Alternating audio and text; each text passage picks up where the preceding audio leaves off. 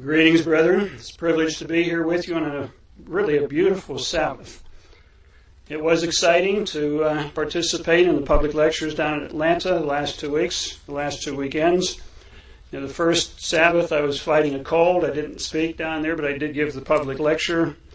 Uh, the second week, I was still fighting a cold, but I did wake up on the last uh, Sabbath uh, feeling much better and was able to give not only the sermon but the public lecture. So it was really exciting. Was exciting to see how Mr. Lowe had actually prepared the congregation. That he had been working, especially with the Men and Spokesman's Club and leadership classes, uh, in role playing. He was asking them questions. Well, I've heard the Sabbath's been done away with. Isn't that true? And he was having these people respond so they'd be able to answer questions of people coming in for the public lectures. Uh, you know, the attendance there in Atlanta is 65, 75, something like that. And when you have almost 70 people show up for the the public lecture, the, the size of the audience literally doubled on that first Sabbath. And that was really exciting. And the people in Atlanta were excited. They, Look, they're really coming. One lady was saying, you know, said, I was so excited last night I couldn't even sleep. So it was, I think it was a benefit not only for the people that came to hear the lecture, but for the congregation to be able to work together to prepare for that. So it was really exciting. I'd like to introduce the sermon today with a little story that will connect with the sermon, as you will see. Was an atheist who was walking through the woods, and he was just looking at the beautiful scenery. He said, "Wow, look at those majestic mountains up there, and look at those uh, those tall, soaring trees, and the beautiful flowers, and just it's an incredible environment. It's amazing how it all just evolved, really out of nothing." While he's thinking about these things, he heard a rustling in the bushes and turned around. Here's a big grizzly bear. Started to run down the path. So he starts running all he can and tripped over a, a, a root. And he turns around to get up, and the grizzly bear is right on top of him, putting a paw on his chest and takes his big right paw, just ready to smack this atheist. And the atheist is kind of under his breath. Says, God, help me! And all of a sudden, there was quiet. The bear was frozen, kind of in midair. It was quiet, and the light came on. And the atheist heard this voice. It said, You expect me to save you after you have denied me for years? And you've been telling people for years that I don't exist? And you expect me to save you? And the atheist realized something had happened. The bear had stopped frozen in midair. And he began to think more rationally. He said, Well, you know, it, I'm probably being a hypocrite to ask you to save me whenever I've denied you all these years. So you, you, you probably can't make me a believer in this last couple of minutes. But he said, but, but maybe you can change the nature of that bear. and the voice said, so be it. The light disappeared. The noises in the forest came back on. And the bear took his paw slowly out of the air put it across his chest. He bowed his head. And he growled very quietly, said, Thank you for the meal that you provided for me today.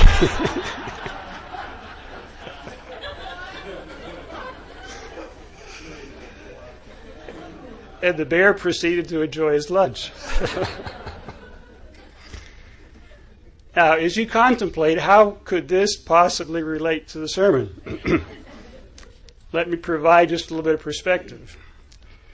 This atheist had come to a point in his life where he realized he was in a very serious situation. That his future was on the line, his life was at stake, and he was in a situation he hadn't wanted to get into. He hadn't volunteered for this, uh, he hadn't asked to be in this situation. You know, whether you realize it or not, you and I are also in a very serious situation. Our life is on the line. Our future is at stake. And we didn't ask to be where we are today. You've been called. You've been called out of this world. And I'd like you to think about some things, just as this atheist had things going through his mind, and as you would have things going through your mind. I remember one time I was able to fly out to Santa Catalina, Santa Catalina Island with another fellow. It was giving a lecture at the Marine Station out there. And we were told as we landed, and we actually landed in the water, the plane came up out of the water at the airstrip. And uh, the uh, pilot said, You know, there's, there's a, a herd of uh, buffalo on the island out here. They were brought out, I think, in the 20s or 30s to shoot a movie, 40s or something like that. And they, they couldn't catch them, so they just left them there. So these buffalo roam over the island. And uh, he said, you might, you might look, you might be able to get some pictures. So I had a 35 millimeter camera without a telephoto lens. And we gave the lecture, walked around a little bit, and we were waiting for the plane to come back. And I saw these buffalo coming up out of the water, right up by the airstrip. And I thought, I'm going to get some pictures.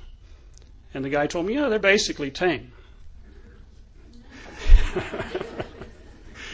so with my little 35 millimeter camera, without any telephoto lens, I started walking up to one of these big buffaloes and to take a picture because I, wanted to get a close up.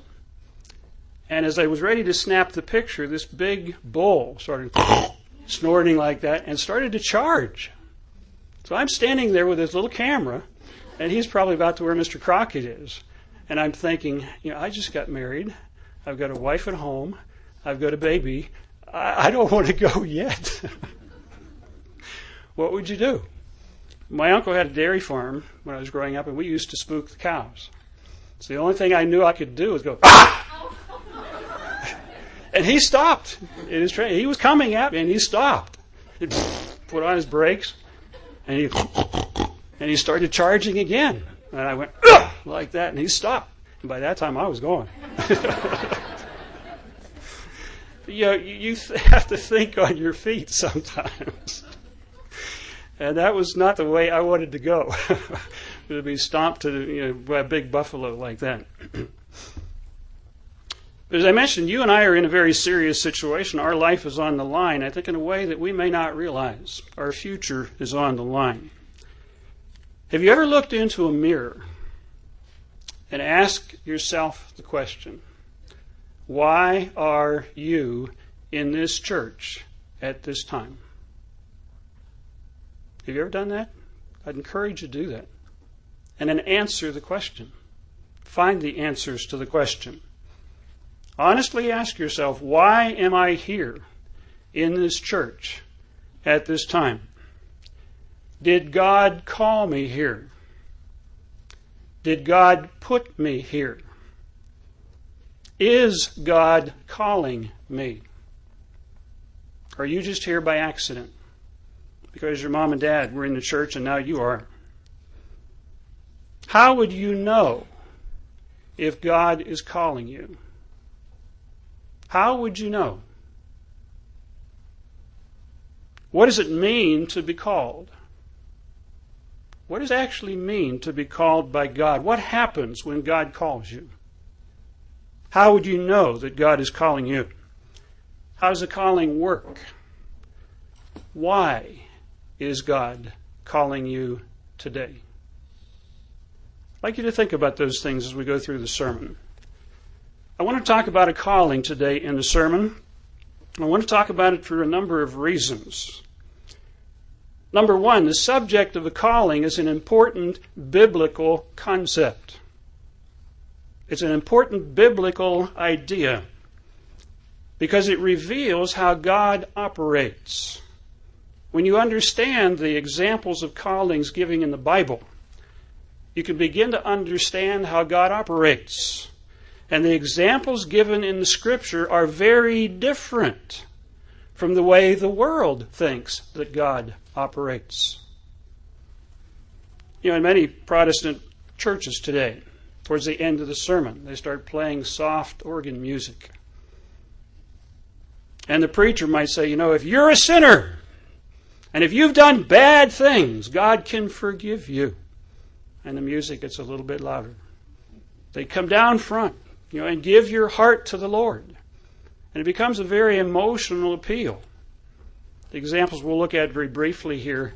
The Bible gives some very different examples. Some very different examples. If you read through Acts chapter 8, 9, and 10, in Acts chapter 8, this Ethiopian eunuch was actually reading the scriptures. He kind of rode by uh, Philip. And Philip didn't say, Have you given your heart to the Lord?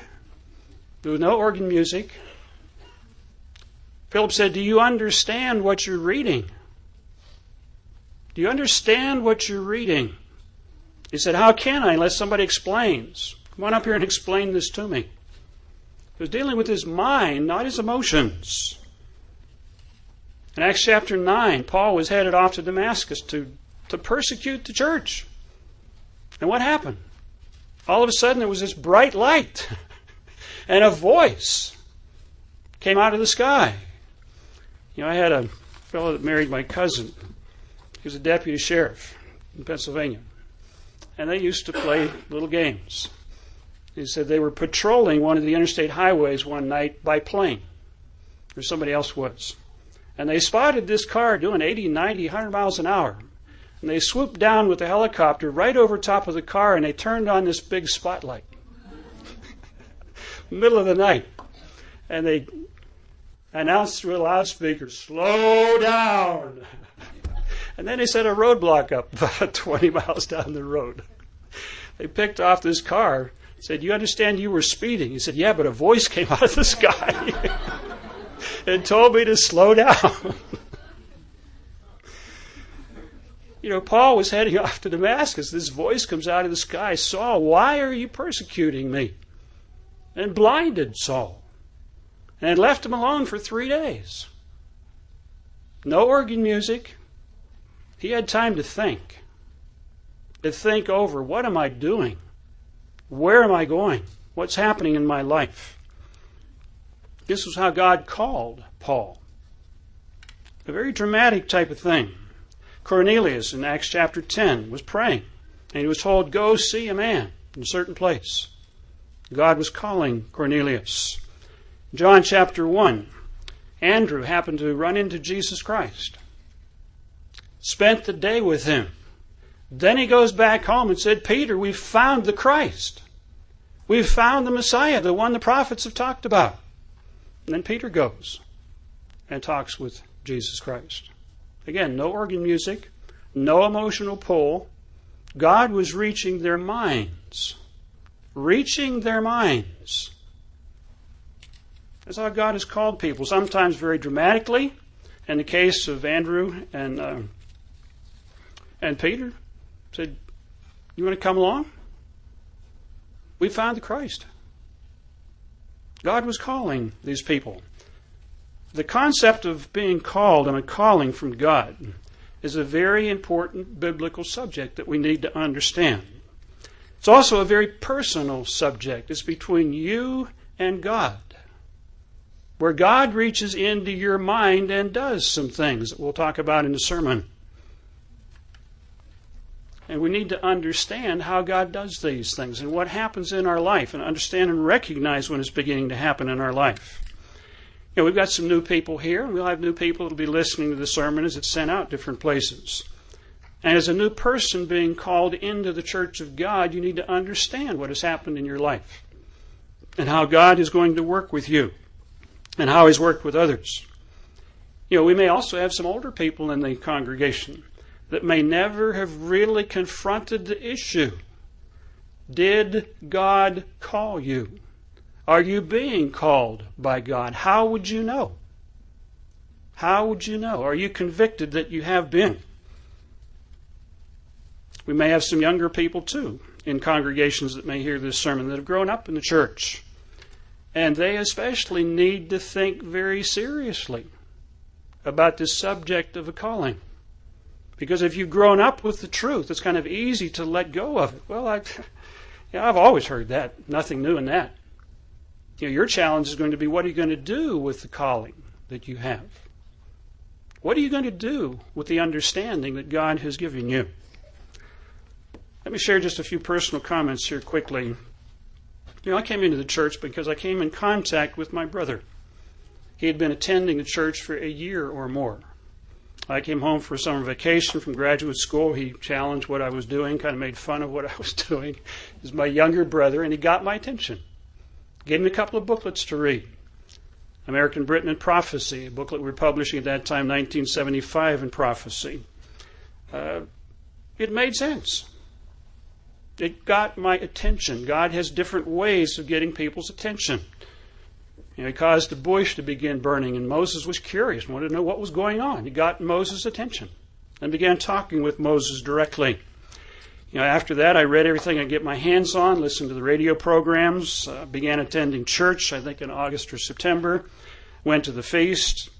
And about December, I hopped a bus. I was in, in um, Jackson, Mississippi at the time, rode out to California to check out the college. Is it for real? is there anything there? Uh, is this a fly by night organization or is there something there? I was able to attend some classes, uh, talked with uh, Dr. Hoeh and I believe Dr. Meredith at that time. Uh, about three years later, I actually applied to Ambassador College, went out there, began setting in, uh, setting classes. And I began to see at that point in time that, because I was hearing this in class, that God calls people. God calls people. And I began to ask myself, how do I know if I've been called? How do I know God called me? You know, I'd heard this in sermons, I'd read the scriptures, but you know, nobody had ever explained what it means to be called, what was involved in calling. And it took me, I think, a couple of years to put all the pieces together to the point where it, it made sense. What I'd like to do in the sermon today is talk about what is a calling. What does it mean to be called? How can you know if God is calling you? And I also want to cover seven reasons why God calls people today. Now, I've talked with people over the years, and in visiting with new people, uh, oftentimes the question, well, why did God call me? And sometimes we struggle, and I think sometimes we waste a lot of time trying to figure out, why did God call me?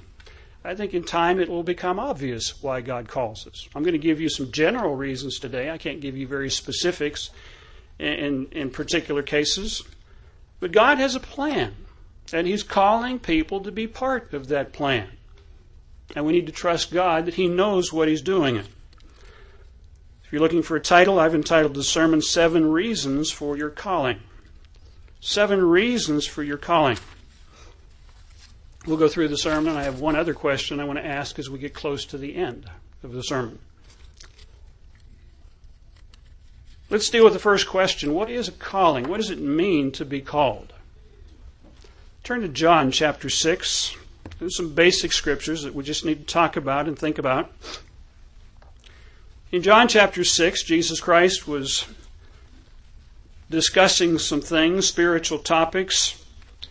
He had a Jewish audience that was listening. In verse 41 of chapter 6 as the Jews murmured because he had said, I'm the bread which came down from heaven. And they said, What's he talking about? That's Jesus. He just lives up the street. And he's claiming to be something that came down from heaven. What, what's going on here? They didn't understand. But Jesus saw them discussing. You know, I see this when I'm giving a sermon up here. Some people are sleeping, and some people are talking, and some people are taking notes. some people are listening. You know, as a teacher in classes, I would notice the same thing. If you were up here, you'd notice the same thing. But most everybody's listening now that I've mentioned that.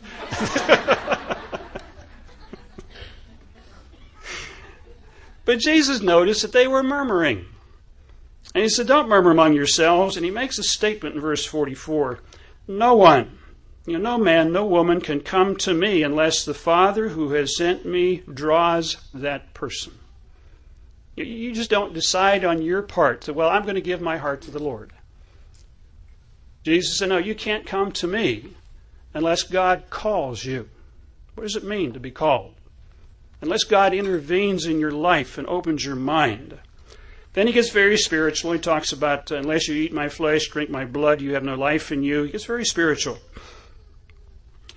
Verse 60 Therefore, many of his disciples, when they heard these spiritual concepts, they said, This is a hard saying. I don't know what he's talking about. Who can understand what he's talking about? When Jesus knew in himself, his disciples murmured. They were questioning. He said, Does this, offend you? What if you see the Son of Man ascend where he was before? What if you see me go right back up into heaven? He said, That's going to blow your mind. Because that's going to be even more striking than what I said before. Verse 63 It is the Spirit that gives life, the flesh profits nothing. The words that I speak to you, what I've been talking about, are spirit and their life. They're spiritual concepts. And basically, he says, you know, unless you have God's Spirit, unless you're being called, you're not going to understand what I'm talking about. Verse 65, he said, Therefore, or this is why I said unto you earlier, Therefore I have said unto you that no one can come to me unless it has been granted to him or to her by my Father. And from that time, many of his disciples went back and walked no more with him. They just, this is all Greek to me. You know, I've got fishing to do tomorrow. I've got a job to do. I, I, I don't understand what this is all about. You know, a calling involves being able to understand the plan of God to understand what God is doing, to understand the purpose of human life. And many of you probably tried to convert your friends or your relatives or your neighbors or whatever, family members. Doesn't work, does it? They just look at you, scratch their head, and what planet are you on? They literally don't understand. And this should be a proof to you if you do understand, if it does make sense to you, you didn't arrive at that conclusion on your own. God has opened your mind to begin to understand. You know, my dad was a deacon and an elder, and my mom was a Sunday school teacher, and I tried to explain certain things to them, and they just shook their heads. Called another Protestant minister to come straighten me out. but he didn't understand either. you know, to have your mind open to understand the truth of God is a miracle. It's a gift. If it makes sense, don't take that lightly.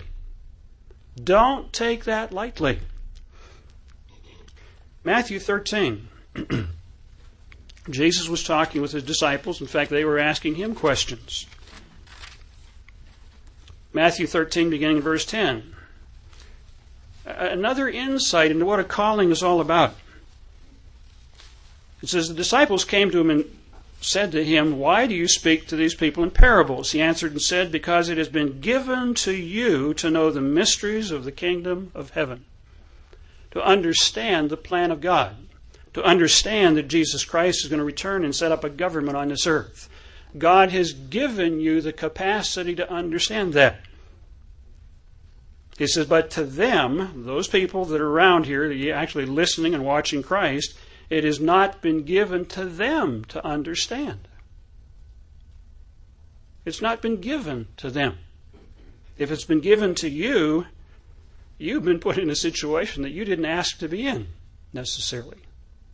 God has opened your mind to understand something the world doesn't understand. And that should never be taken lightly.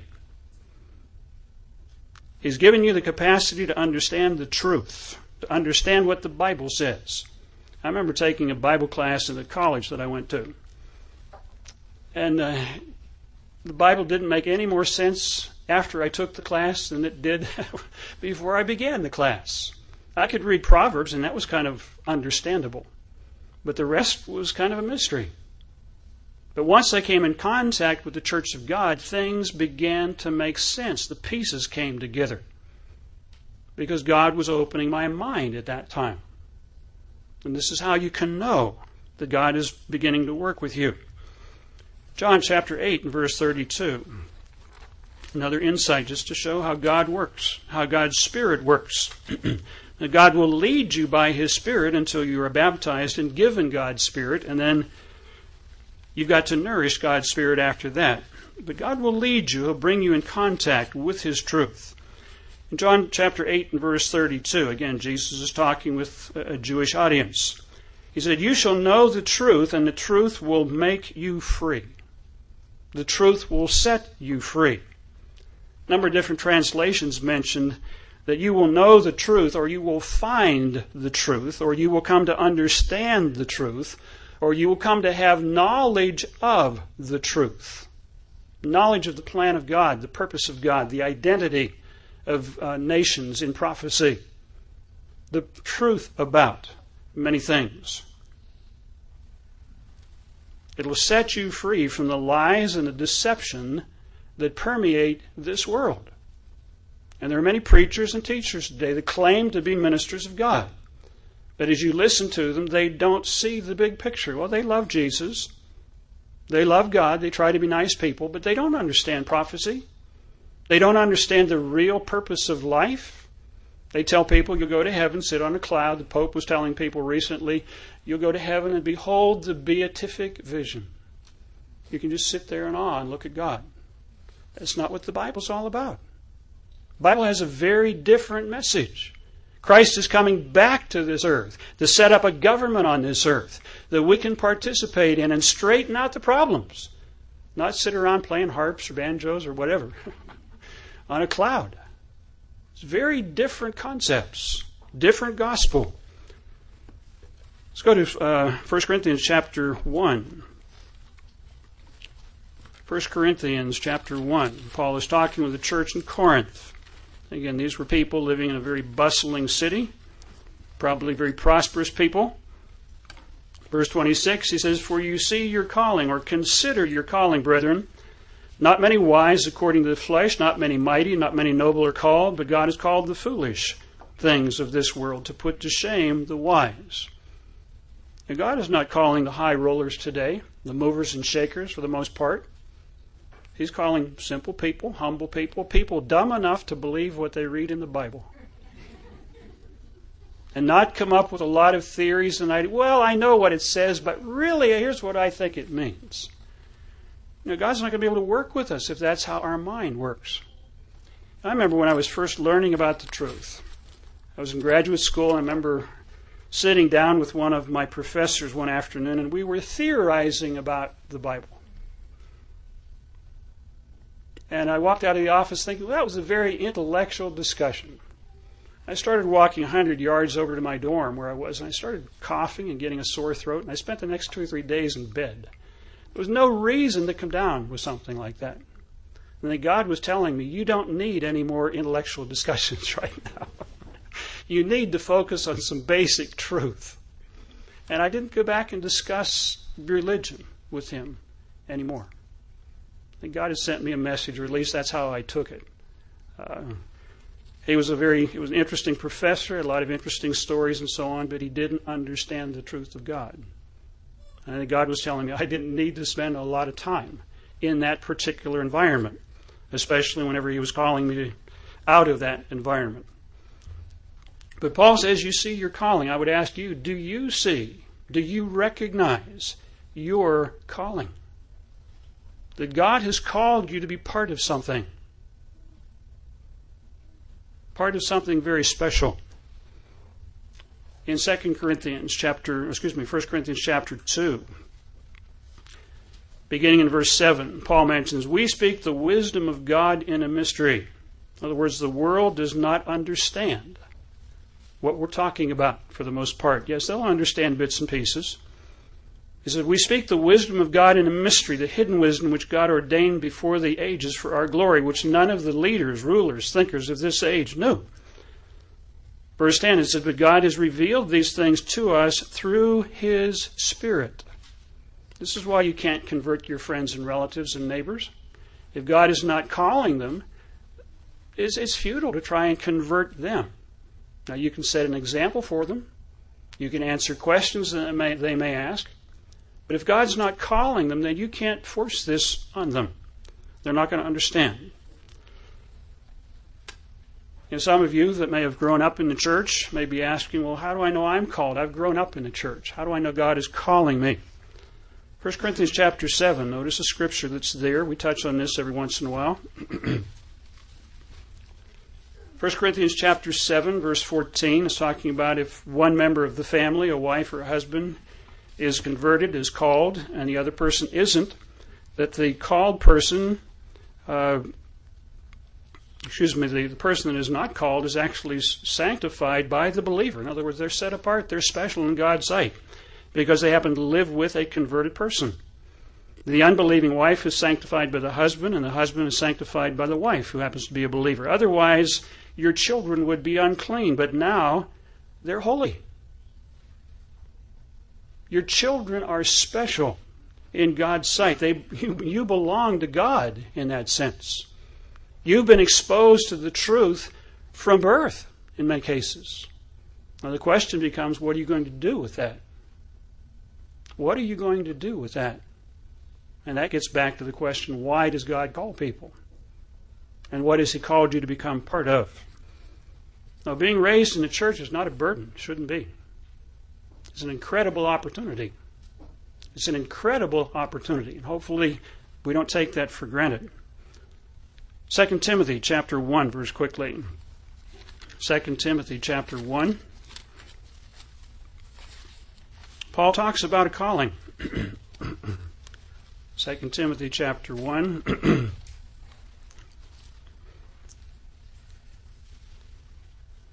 and verse 9. Starting verse 8 says, Remember that Jesus Christ of the seed of David was raised from the dead according to my gospel, for which I suffer as an evildoer, even to the point of chains. But God is not changed. What am I missing here?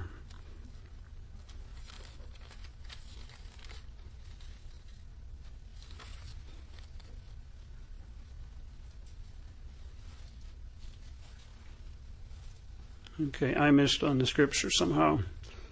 But Paul talks about in, in one of these scriptures that we've been called to a holy calling a holy calling, a very special calling. And we've been called according to His purpose. so we need to understand that. God has a plan, He's got a purpose that He's working out, and He's called us to be part of that plan. You know, he just didn't up there and, well, let's see, that one over there. I like their haircut, you know, and this, that, and the other thing. No, God is not going to call a person that doesn't have the capacity with His help to make it into the kingdom of God. If your mind has been open today, God has been watching you. And God has chosen to work with you. You've been drafted. You've been given an incredible opportunity to be part of the plan that He is working out on this earth. Let's go to Romans chapter 8. that gives us a little insight into what God has called us to become part of. Romans chapter 8.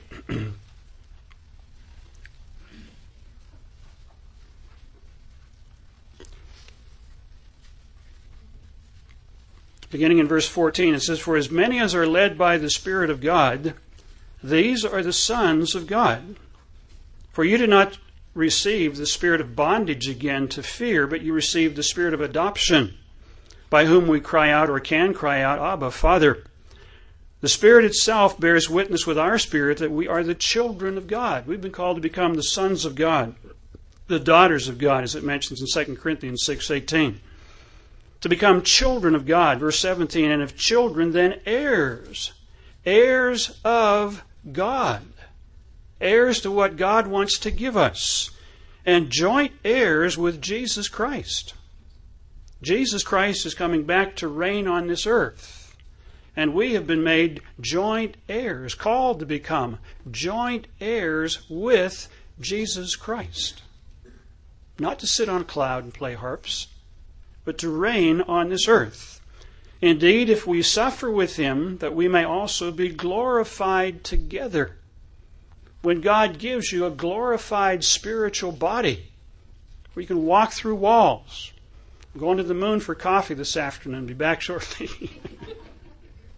I mean, this is science fiction today, but God has made us, going to glorify us, to be able to do these things. You know, Christ materialized after his resurrection, appeared to people, and it was gone. That'd be exciting. This is what we've been called to become part of. You didn't ask for it. I didn't ask for it. You know, I was going 100 miles an hour in a different direction. But God got my attention, He got your attention. He has ways of doing that. Again, what are you doing with that calling? Are you procrastinating with it, playing games with it? Or have you taken it seriously? Let's summarize quickly. A calling is a spiritual gift where God opens your mind and gives you the capacity to understand the Bible, to understand His plan, so that it makes sense to you. The world is not being given that opportunity today. You have been given that opportunity. You one here, one there, one over there, one over there. These were opportunities we did not ask for, privileges that we did not ask for. The opportunity to participate in the coming kingdom of God and prepare for that. To prepare for an exciting future. This is what a calling is all about. God opens your mind, reaches in, adjusts the dials on your mental TV screen, and things come into focus that you just didn't understand before. That's a gift. That's an incredible opportunity. And if it's happening in your life, you might ask, Well, God, why are you doing this for me? What can I do for you? Turn it around. How can I serve you? How can I use the opportunities you've given me? Okay, let's look for the remainder of the sermon at some of these other questions. Why does God call people? Why did God call you? Why did God open your mind to understand the truth? As I mentioned, we can waste a lot of time. Well, I, I don't know. I'm just not going to do anything until I figure out why God called me. Going to spin your wheels for a while. Don't worry about it. You know, take the ball and run with it. Once you realize you understand the truth, don't look back. Don't spin your wheels. I don't know why God called me. God will show you in time. It may be into the kingdom of God. You'll find out now I know why everything went wrong in my life. now I know what God was doing with me, why He let me go through this, why He let me go through that. See, God has a long range plan. God has a long range plan. I remember talking with some young fellows that came out from Ambassador College when I was a graduate student in Mississippi. And they were telling me all about Ambassador College. And I sat there doing a slow burn. I said, You know, I'm mad. Why didn't God call me before I got into this other stuff that I'm into now? And they just looked at me and said, God calls you when He wants to call you. know, I'd bid off a degree program, and I remember talking with Dr. Hoeh years ago, and I said, maybe I should just quit school and come out here. And he said, well, if you do, we would recommend you get back into a university out here. Am I thinking, well, I don't want to do that. He said, we could use your degree down the road.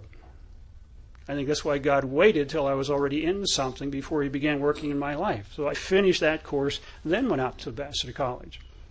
And those, those things were useful. But I didn't understand at the time. I thought, well, why don't, you know, why am I wasting my time here? I think God had a bigger plan and a bigger perspective than I had at that time. And we need to let God work with us to mold and fashion us for what He wants to use us for. Okay, why does God call people? Why does God call you? Let me give you seven reasons we'll talk about. First reason is God has called you to understand Bible prophecy and the plan of God. To understand Bible prophecy and the plan of God. Now, why is that important? You know, when you look at the booklets that people read that gets their attention, that brings them into contact with the church of God, in many times, in many cases, it's books on prophecy. It's books on prophecy. It was the booklet United States and Britain and Prophecy that got my attention, that focus my mind that you can actually understand where world events are going once you understand the identity of nations in Bible prophecy. I think that booklet, American Britain Prophecy, was the most published, most requested booklet that we had for years. Because it makes sense. Why did America turn out to be a hyper power, protected by oceans on both sides? Why? Because God put the descendants of Joseph here. And he structured things that way. that booklet makes more sense out of world events than anything I've ever read. Because it is a key to understanding Bible prophecy. And it's something that has brought hundreds of people, thousands of people, into contact with the church of God. You know, Bible prophecy is not there to entertain, it's there to attract attention. And it's there to reveal the power of God. You know, what did Moses do to get the attention of the Egyptians? He predicted, he prophesied, I'm going to turn the water into blood. Yeah, tell me another one, Moses. What happened the next day or two? The waters turned into blood. Who is this guy? You know, he used to live here in the palace. Where'd he get this stuff from? I'm going to cause lice to come up. I'm going to come frogs to come up. And eventually, even the magicians of Egypt came to what conclusion? Don't want to mess with Moses. This is the finger of God. This is the power of God that we're dealing with. You go back to uh, Isaiah chapter 46. You know, when we come into contact with the church of God and read the booklets on prophecy that explain prophecy and how prophecies have been fulfilled, we have been brought into contact not with a grizzly bear like the atheist, but with a real God who makes predictions and then brings those things to pass. How can you have faith in a coming kingdom of God? Unless you believe what's in the book. God said He's going to do it, He's going to bring it to pass. Isaiah 46, verses 8, 9, and 10. Isaiah is dealing with idol- idolaters, with idols, people that didn't believe in God, doubters. Verse 8, he says, Remember this and show yourselves men. Stand up and face the facts. Recall to mind, O you transgressors, remember the former things of old, for I am God and there is no one other, or there's no other. I'm God, there is none like me, declaring the end from the beginning. I predict the future. And from ancient times, the things that are not yet done, I make it happen. People are wondering today where this economic crisis is going to go. You know, the Bible talks about a number of places God is going to bring his people down suddenly. Suddenly. There's several scriptures in Isaiah, several scriptures in Jeremiah, where God is going to bring his people down suddenly. Habakkuk mentions that your creditors will rise up suddenly before you. It's going to rock people back on their, uh, on their seats, in their seats how dramatically and quickly these things are going to happen. Latter part of verse 10 saying, My counsel shall stand. I'm going to bring to pass what I have prophesied, what I have predicted. This is the God that we come in contact with when He catches our attention, brings us into contact with His church. God has called us to give us an understanding of who He is, the reality of God. And it's through such things as prophecy and the plan of God. In 2 Peter chapter 1 verses 19 and 20, Peter makes the comment, "We have a more sure word of prophecy." Now we don't understand everything perfectly. But you're not going to hear sermons in other churches like you're going to hear here. Because God has given his church a more sure word of prophecy so they can say certain things. And Mr. Armstrong was saying back in the the 30s and the 40s. Germany is going to come back from the ashes and lead Europe again. People thought he was nuts. How did he know? He understood that Assyria was talking about Germany. And Assyria is going to lead Europe again. That's how he knew. People laughed, people made fun of it, but that's what's happening today. See, God has given us insights He's not given to Billy Graham. He's not given to other churches. Now, they may understand bits and pieces, but they don't understand the big picture. There's nothing for us to get vain over. We've been given that understanding so that we can cry aloud and spare not and show the people of Israel their sins and show the world where things are going. And it's going to come to pass. So God has called you to give you an understanding of His plan, of His purpose, of Bible prophecy basically so that you understand who you're dealing with. Who you're dealing with. The God that said, if you bless me, if you obey me, I'm going to bless you. But he also said, if you disobey me, you're going to have to pay the piper. And those bills are coming due. And we'll probably see that over the next several years. So God has called you to give you an understanding the world has not been given just now. And hopefully we can appreciate that. The second reason why God calls people He's called you to understand the real purpose of human life. the real purpose of human life. You know, this atheist in England that writes a bunch of books, Peter Dawkins, basically says there is no purpose for human life. You're just a bag of DNA. And you got to protect that DNA so you can propagate the human race. How exciting! How exciting.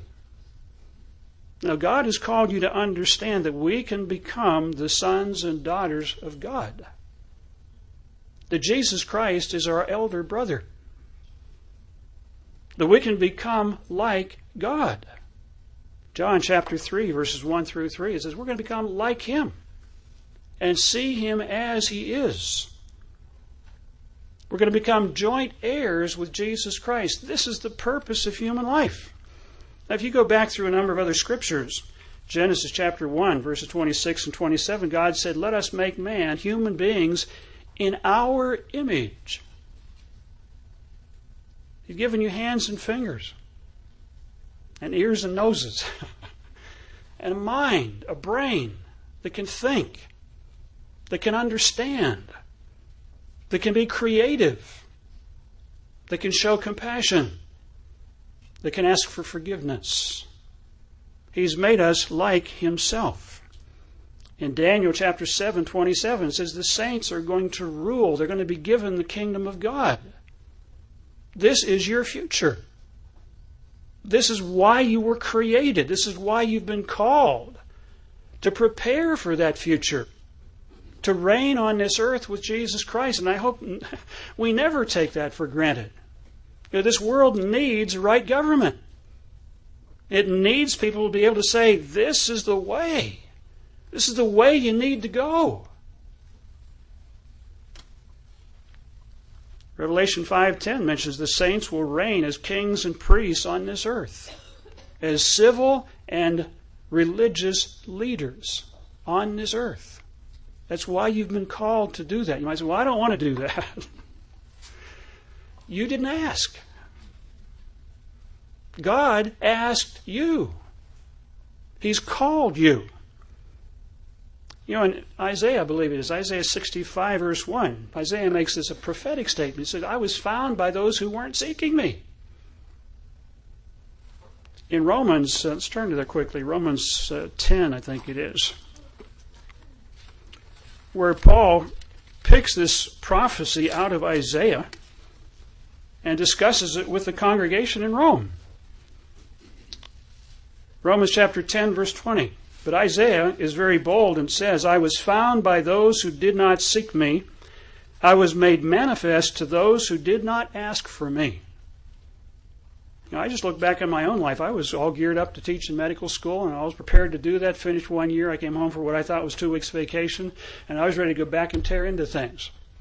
And my brother hit me in the face with this booklet, 1975 in Prophecy, in American Britain in Prophecy, and it, it totally blew me out of the water. My life was different from then on because I saw things, things made sense. I, I just couldn't go back and do what I was doing. See, when God calls you, you get your attention. He said, No, the direction you need to be going is over here, not over there. See, God intervenes in people's lives that way. He's done that for you. That's why you're here. But Paul says, I, I, was found by them that weren't looking for me. God was the one that says, you know, like these Marine Corps recruitment posters. I want you. Not me. I want you too. Why? We need to be positive. God has called us, open our minds, explain the future, and say, look, you can be part of it. You can be part of it. He called ancient Israel. What did they say? Not us. We'd like to have a king like they have over there, and we'd like to worship gods like they do over there. And God basically said, Fine. Go into captivity. Think it over. And He's going to do the same thing with our peoples today who think they're religious, who think they're pleasing God. You read the first chapter of Isaiah, God says, Your holy days stink in my nostrils. Don't worship me the way people are trying to do that using pagan holidays. It's not going to work and you're going to pay through the nose for that. It's disgusting to me. You can't do it. So God has called us to understand the real purpose of human life. We've been called to become kings and priests. We've been called to become teachers. Isaiah chapter 30, verses 20 and 21. Isaiah says prophetically, people will see their teachers in the coming kingdom of God, and those teachers will say, This is the way. This is the way to go. You go any other way, it's not going to work. But if you go this way, it will work. You know, are you preparing to do that? Do you understand the way to go? So, point number two is to understand the real purpose for human life. When you understand the real purpose for human life, you're going to have a goal.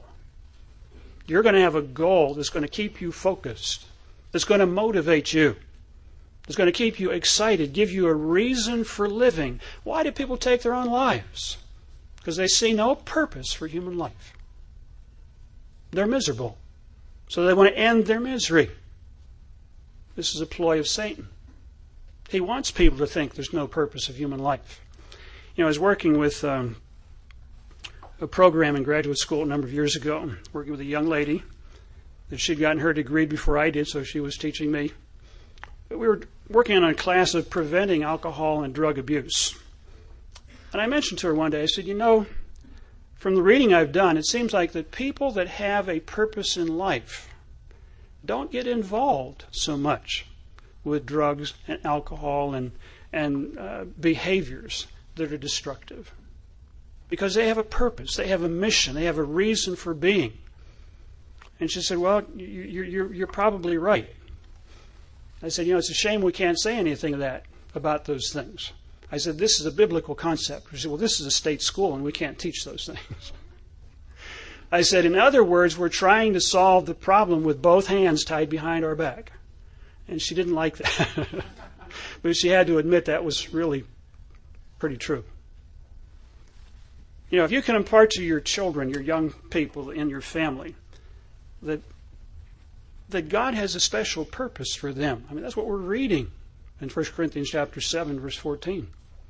God has a special purpose for you and for those that he calls.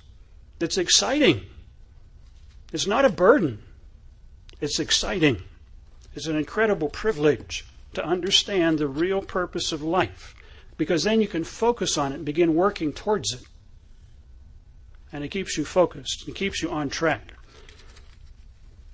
Number three, another reason why God calls people is to prepare to rule and to teach. To prepare now to rule and teach in the coming kingdom of God. Turn to Luke chapter 1.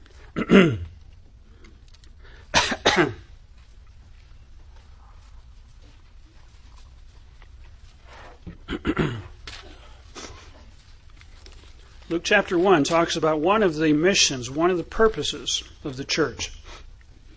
I was talking about John the Baptist, talking about what he would do, but there's also a, a prophetic aspect of this looking into the future It says he, John the Baptist, will be great in the sight of the Lord, shall drink neither wine nor strong drink. He shall also be filled with the Holy Spirit from his mother's womb. And he will turn many of the children of Israel to the Lord. That's something we're trying to do today also. He will also go before him. He will go before Jesus Christ as a forerunner, preparing the way in the spirit and the power of Elijah.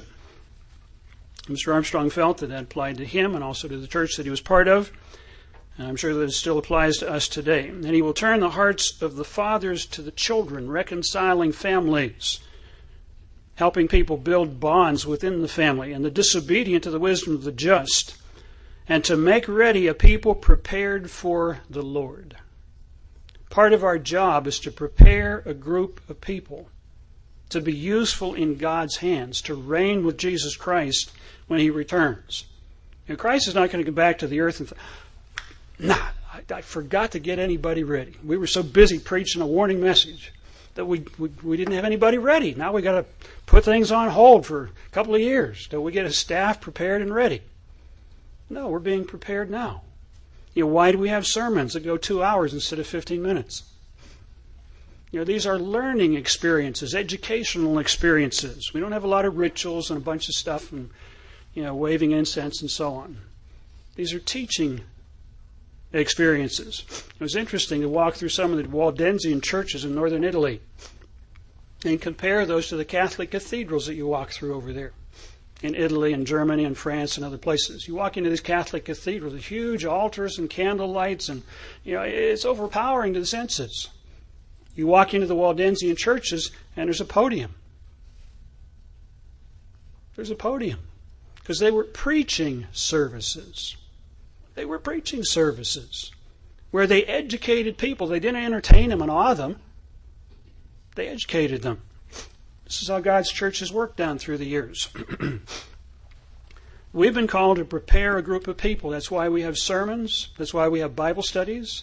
That's why we have a Bible study course where people can study at home to become teachers and educators. That's why we have the living uh, leadership class is to prepare a people to be able to lead, to understand the lessons of leadership, to understand what it's all about.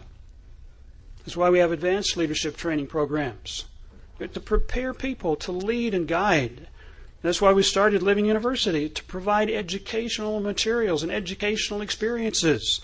And Mr. Armstrong started three colleges. Why? To have an educated ministry, to have an educated group of people that could be part of the work. You know, the Puritans, when they came to this country, they were in this country about three or four or five years, and they started Harvard University to provide an educated ministry for their churches. And the graduates of Harvard were called the sons of the prophets. They take off on 1 Samuel, where Samuel had started schools for prophets. God has worked with people down through the ages to prepare them, to educate them so that they could serve him and serve in the work of God. A couple of scriptures very quickly. 2 Timothy 2:15 it says study to show yourselves approved unto God to be able to rightly divide the word of truth. Newer translations say be diligent. Be diligent to study the word of God so that you can explain it. You know, what was interesting about these Waldensian ministers that were trained up in the Alps. You know, they could get into discussions with Catholic priests and tie the priests in knots because the priests didn't know the Bible, but these men had memorized the scriptures and had been trained for several years to be able to do that. And they converted thousands of people through Italy, southern France, up into Germany. Had an impact at that time. It's going to be interesting to see the impact that we may have in the years just ahead. If we take seriously studying the Word of God so that we can explain it and be able to say, this is the way, and we've got to be careful we don't get so involved with our jobs and, and various responsibilities that we don't take the time to study the scriptures. These are things we've got to do. It involves setting priorities. 2 Peter chapter 3 verse 18. We're told to grow in the grace and knowledge of our Savior, Lord Jesus Christ. To grow in that knowledge. Well, I've been in church 20 years and not, they can't teach me anything I don't know. No, we better be growing. We better be learning. Now, I've enjoyed doing the Old Testament survey class that I'm doing this semester because I'm learning things. I'm putting things together in a way that I haven't done before. And it's exciting as we grow. Preparing to teach and preparing to rule. We've been called to prepare now. I've talked to some people who said, you know, I don't bother studying too much because when Christ returns, I'm going to have a spirit being, I'm going to have a spirit body and have a new brain, and my brain's going to work better. I'll worry about it then. God's going to give me all this understanding. That's a pipe dream. That's a pipe dream. If we're not learning and growing now where God sees that we're willing to focus and put in the effort, why would He invest in us in the future? It's kind of like the voice said to the atheist You've denied me most of your life, and you expect me to save you now? Give you a new body? We haven't talked much? You haven't put your nose in the Bible? We need to make some connections here. We've been called, we've been drafted to be part of a work. We don't want to waste time or take that lightly. Okay, number four, We've been called to develop a relationship with Jesus Christ and with God the Father. A personal relationship. I think it's sad that people have had to leave the church of God and then they said, you know, I never had a relationship with God, never had a personal relationship with Jesus Christ, even though I kept the Sabbath, kept the holy days, kept the Passover. I think that's unfortunate. I think that's unfortunate. You know, being a Christian involves more than just coming to church on the Sabbath. It involves more than just keeping holy days. It does involve developing a personal relationship with God and with Jesus Christ. Notice in Matthew chapter 7. Notice in Matthew chapter 7, part of the Sermon on the Mount. Jesus mentions, beginning in verse 21, Not everyone who says to me, Lord, Lord, not everybody that prays, shall enter into the kingdom of heaven, but he who does the will of my Father in heaven. Many will say to me in that day, that is when Christ returns, Lord, have we not prophesied in your name, preached in your name, cast out demons in your name, done many wonderful things? Then I will declare unto them, I never knew you. We never really connected. We seldom talked. You seldom gave me the opportunity to work with your mind as you meditated on the scriptures. You just never did. You were watching TV. You were doing other things. We never made a personal connection. You know, we need to be able to talk with God about what our concerns are and take time to do that. You know, David mentions mentions in the Psalms he prayed morning, noon, and evening. David, uh, excuse me, Daniel prayed morning, noon, and evening under threat of being imprisoned. We know where Daniel is right now. He's there every day. Go open his door, break it in. You'll find out he's worshiping his God. He's not doing what you, king, told him to do. We've got to have that connection with God, with Jesus Christ. In 1 John 3, it mentions we're going to become like him. How do you become like God? How do you become like Jesus Christ?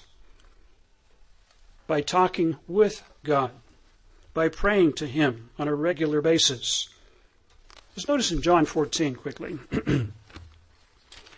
John 13, 14, 15, 16, and 17 is what Christ talked about with his disciples the night before he was crucified. And he's talking about important things, things we need to understand. In John 14, 15, Jesus said, If you love me, keep my commandments.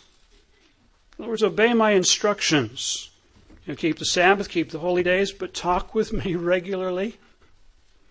You know, connect with me. Do what I've asked you to do. In John 15, starting verse 10, said, If you keep my commandments, we, my Father and I, excuse me, you will abide in my love, just as I have kept my Father's commandments and abide in his love. Verse 12, this is my commandment that you love one another as I have loved you. Greater love has no man than this, or no one than this, than to lay down his life for his friends. You know, if God has called you to be part of his work, you're going to lay down part of your life. Part of your life. To preach the gospel, to do the work of God, to serve others, and sometimes it'll come out of your hide. Sometimes it will. But God sees what our priorities are. He says, Greater love has no, mis- no man than this, or no one than this, than to lay down his life for his friends. You are my friends if you do what I command you to do. We can become friends of God as Abraham was. If we follow his instructions, we stay focused on the goal. No longer do I call you servants, for a servant does not know what his master is doing, but I have called you friends, for all things that I've heard from my Father I've made known to you. Jesus Christ, through the Scriptures, has made known to us the plan of God. What God is doing on this earth, what the purpose of life is, and how we can participate in His coming kingdom of God. These are the things that are available to us if we let God work with us. Philippians 2 5 says, Let this mind be in you that was in Jesus Christ. And ask yourself, would Christ do it this way? Would he say it that way? Is this what God wants me to do? Should I do it differently? If we begin thinking that way, we're going to begin to develop the mind of Jesus Christ. Galatians 2:20 says, "Let Jesus Christ live his life over within you." And if that becomes our goal, I want to do things God's way. I want to do things the way Jesus Christ would do it. We're going to be developing a relationship with God and with Jesus Christ. Okay, we've got a couple more things to cover. Reason number five why does God call you? Why did God call you? Why is God calling you? Number five is to be a light and an example to the world. Not a mouth, but a light and an example. Matthew 5, 13 through 16. To be a light. You know, in Deuteronomy 4, God called the Israelites to be a light. They weren't. They didn't do what God asked them to do, and they, they, they paid the piper. There were consequences for that. God is looking for us to bear fruit. John 15, verses 1 through 8. So this is pleasing to God that you bear much fruit. What kind of fruit is he talking about? What kind of fruit doesn't he want? Read Galatians 5. The fruits he's looking for in our lives is love, an unselfish, outgoing concern, peace, being at peace with yourself, learning how to be at peace with others. You know, sometimes, uh, you know, we walk into a room and everybody heads for cover because we let go like a machine gun, verbal machine gun. Solves problems. But you can't work with dead people. you know, we're peacemakers. We've been called to become peacemakers, to understand the way to peace. These are the fruits that God is looking for. But you know, if we lie, if we shade the truth, if we don't do what we should be doing, if we're playing with pornography or whatever else, we're kidding ourselves. We're kidding ourselves. If we come and sit in church and do these things other places, we're playing games with God, and that becomes very dangerous. We've been called to be lights and examples to the world. You know, you can't bear the fruits of the Spirit, the love, joy, peace, patience, and so on, if you don't have God's Spirit. You can't bear the fruits of the Spirit if you don't have God's Spirit. You know, to receive God's Spirit, that was one of the things I learned early on. You know, I was an adult, but I realized I needed to be baptized. As an adult, not as a child, I needed to repent and be baptized and make a commitment. You know, you can sit in church and hope to be in the kingdom of God, but if you've never made a commitment, you're not going to be there. If you want to buy a car, you can go down to a showroom, you can sit in it, Open the doors, shut the doors, roll the windows up and down, smell it, take it for a test drive. But it ain't yours until you sign on a dotted line and make a commitment. You don't waste the opportunity that God has given you. Don't play games. We've been called to be light to the world. Number six, God has called you to be part of His work. At the end of an age. think about that.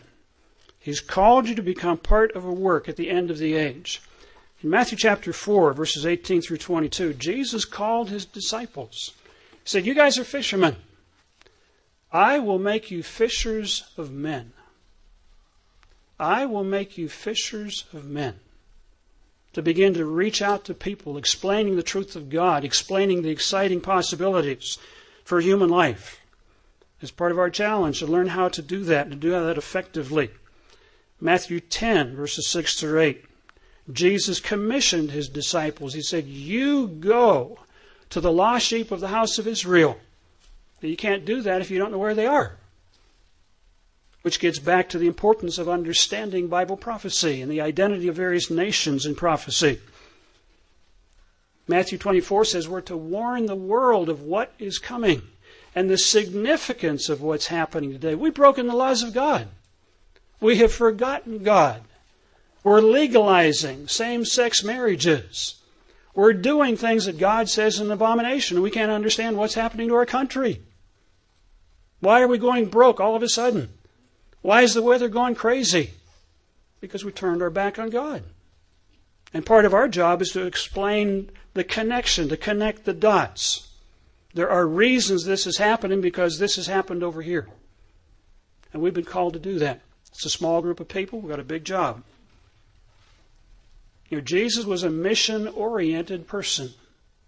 Go back and read John chapter 4, verses 31 through 36. His disciples said, Jesus, you've been working hard. Take a break. Let's go to McDonald's. Let's cool it. Let's have a beer. He said, My meat. My meat, my focus is to do the will of God and finish the work that I've been given to do. Are you a mission oriented person? I think most of you here in Charlotte are, or you wouldn't be here. Because it ain't easy all the time.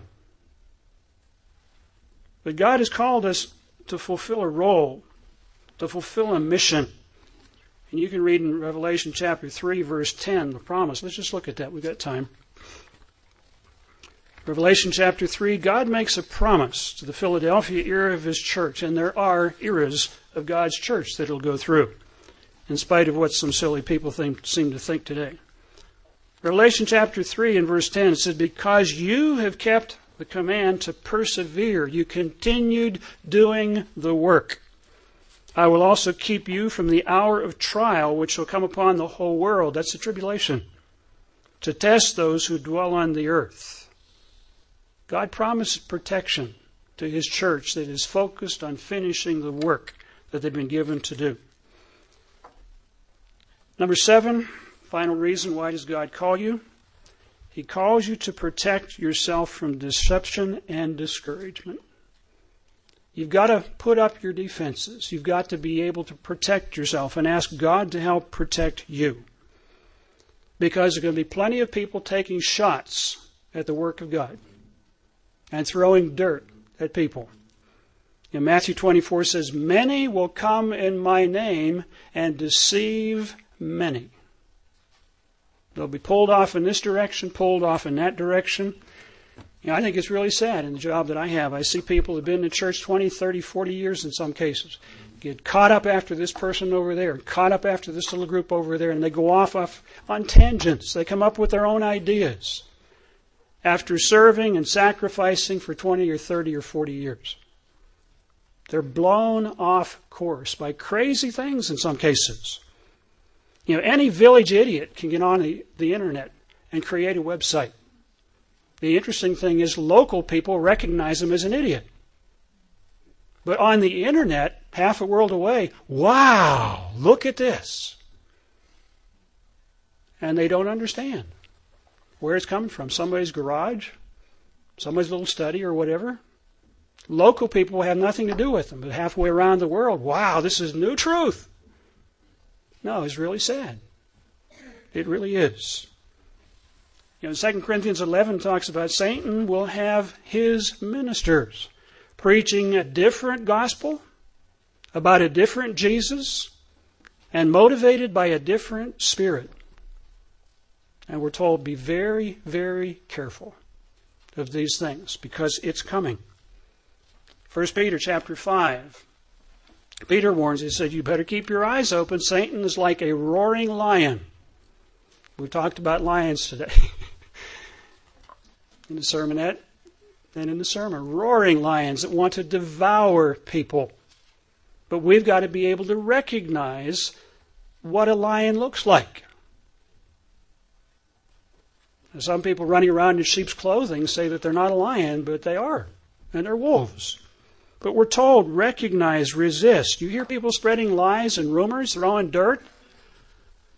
They're trying to get your mind in the wrong direction, off of the big picture. You know, you have been called to be part of a work that's publishing over or towards 500,000 magazines a month. You don't do that in your living room. It takes a team to do that. We've got over 125,000 people hitting our website every, every month. 125,000. And almost a million people see our ads on the internet every month. This is what you're part of. And a television program is reaching thousands of people. In Atlanta last two weeks, we had almost more people come to the lecture as guests than we have in a congregation over there. This is where we need to focus on not only this dirt that people throw around. Just realize it's going to be there. It comes with territory. We've got to be focused on the big picture, focused on real things. 2 Peter chapter 2, Peter talks about false prophets. There were false prophets, there will be false teachers among you who malign the truth, who make fun of the truth, who throw it out the window. Brethren, we've talked about in the sermon today what a calling is. Think about it. A calling is a special opportunity that God is giving to a few people now to understand the truth so they can begin to prepare for the coming kingdom of God, that they can have a focus and a mission in their life, to understand the purpose of life, to prepare to teach and rule. Go back over these things. This is what a calling is all about. I want to end with one final question. Since we've talked about what a calling is and why God calls people. My final question to you, and it is personal. What are you doing with the calling that God has given you? What are you doing with the calling that God has given you? You know, in Luke chapter 12, verse 48, I used to beat my boys over the head with the scripture. It says, To whom much is given, much will be required. To whom much is given, much will be required. You have been called and given an understanding of the truth of God. That as Jesus told his disciples, the world doesn't understand what you have been given to understand. God's going to expect a payback for that. He's given you something very valuable. And you can go through the parables of the talents in uh, Matthew 25 and also in Luke 19. You know, some are given five, some are given ten, some are given one. The people that bear fruit, that double those, those talents, are given a reward. The ones that bury the talents, don't use them, take them for granted, will lose them. And it's not a threat, it's just something we need to learn from. We're also told in Matthew uh, 22, verse 14, it says, Many are called, but few are chosen. Many are called, but few are chosen. It sounds like a contradiction in terms. But you think about it. If you go back through the old yearbooks from Ambassador College, go through those yearbooks with a pen and draw lines through the people that are no longer around and you wind up with about 50% or more off a page. People that didn't stay the course. They were there, they sat in services, they were sat in classes, in some cases taught classes and gave sermons. They're gone because they didn't stay the course. Many are called, but few are chosen. There's a parallel scripture in Revelation 17, verse 14. Says, The saints that come back with Jesus Christ are called, they're chosen, and they're faithful. They've been called, and I think they've been chosen because they are faithful. They've stayed the course. They've borne fruit. They've multiplied what God gave them. What are you doing with the calling that God has given you? Look into the mirror when you go home, when you get up tomorrow. Look into the mirror and ask the question Have I been called? And answer that question. How do I know that I've been called? Because you understand the truth.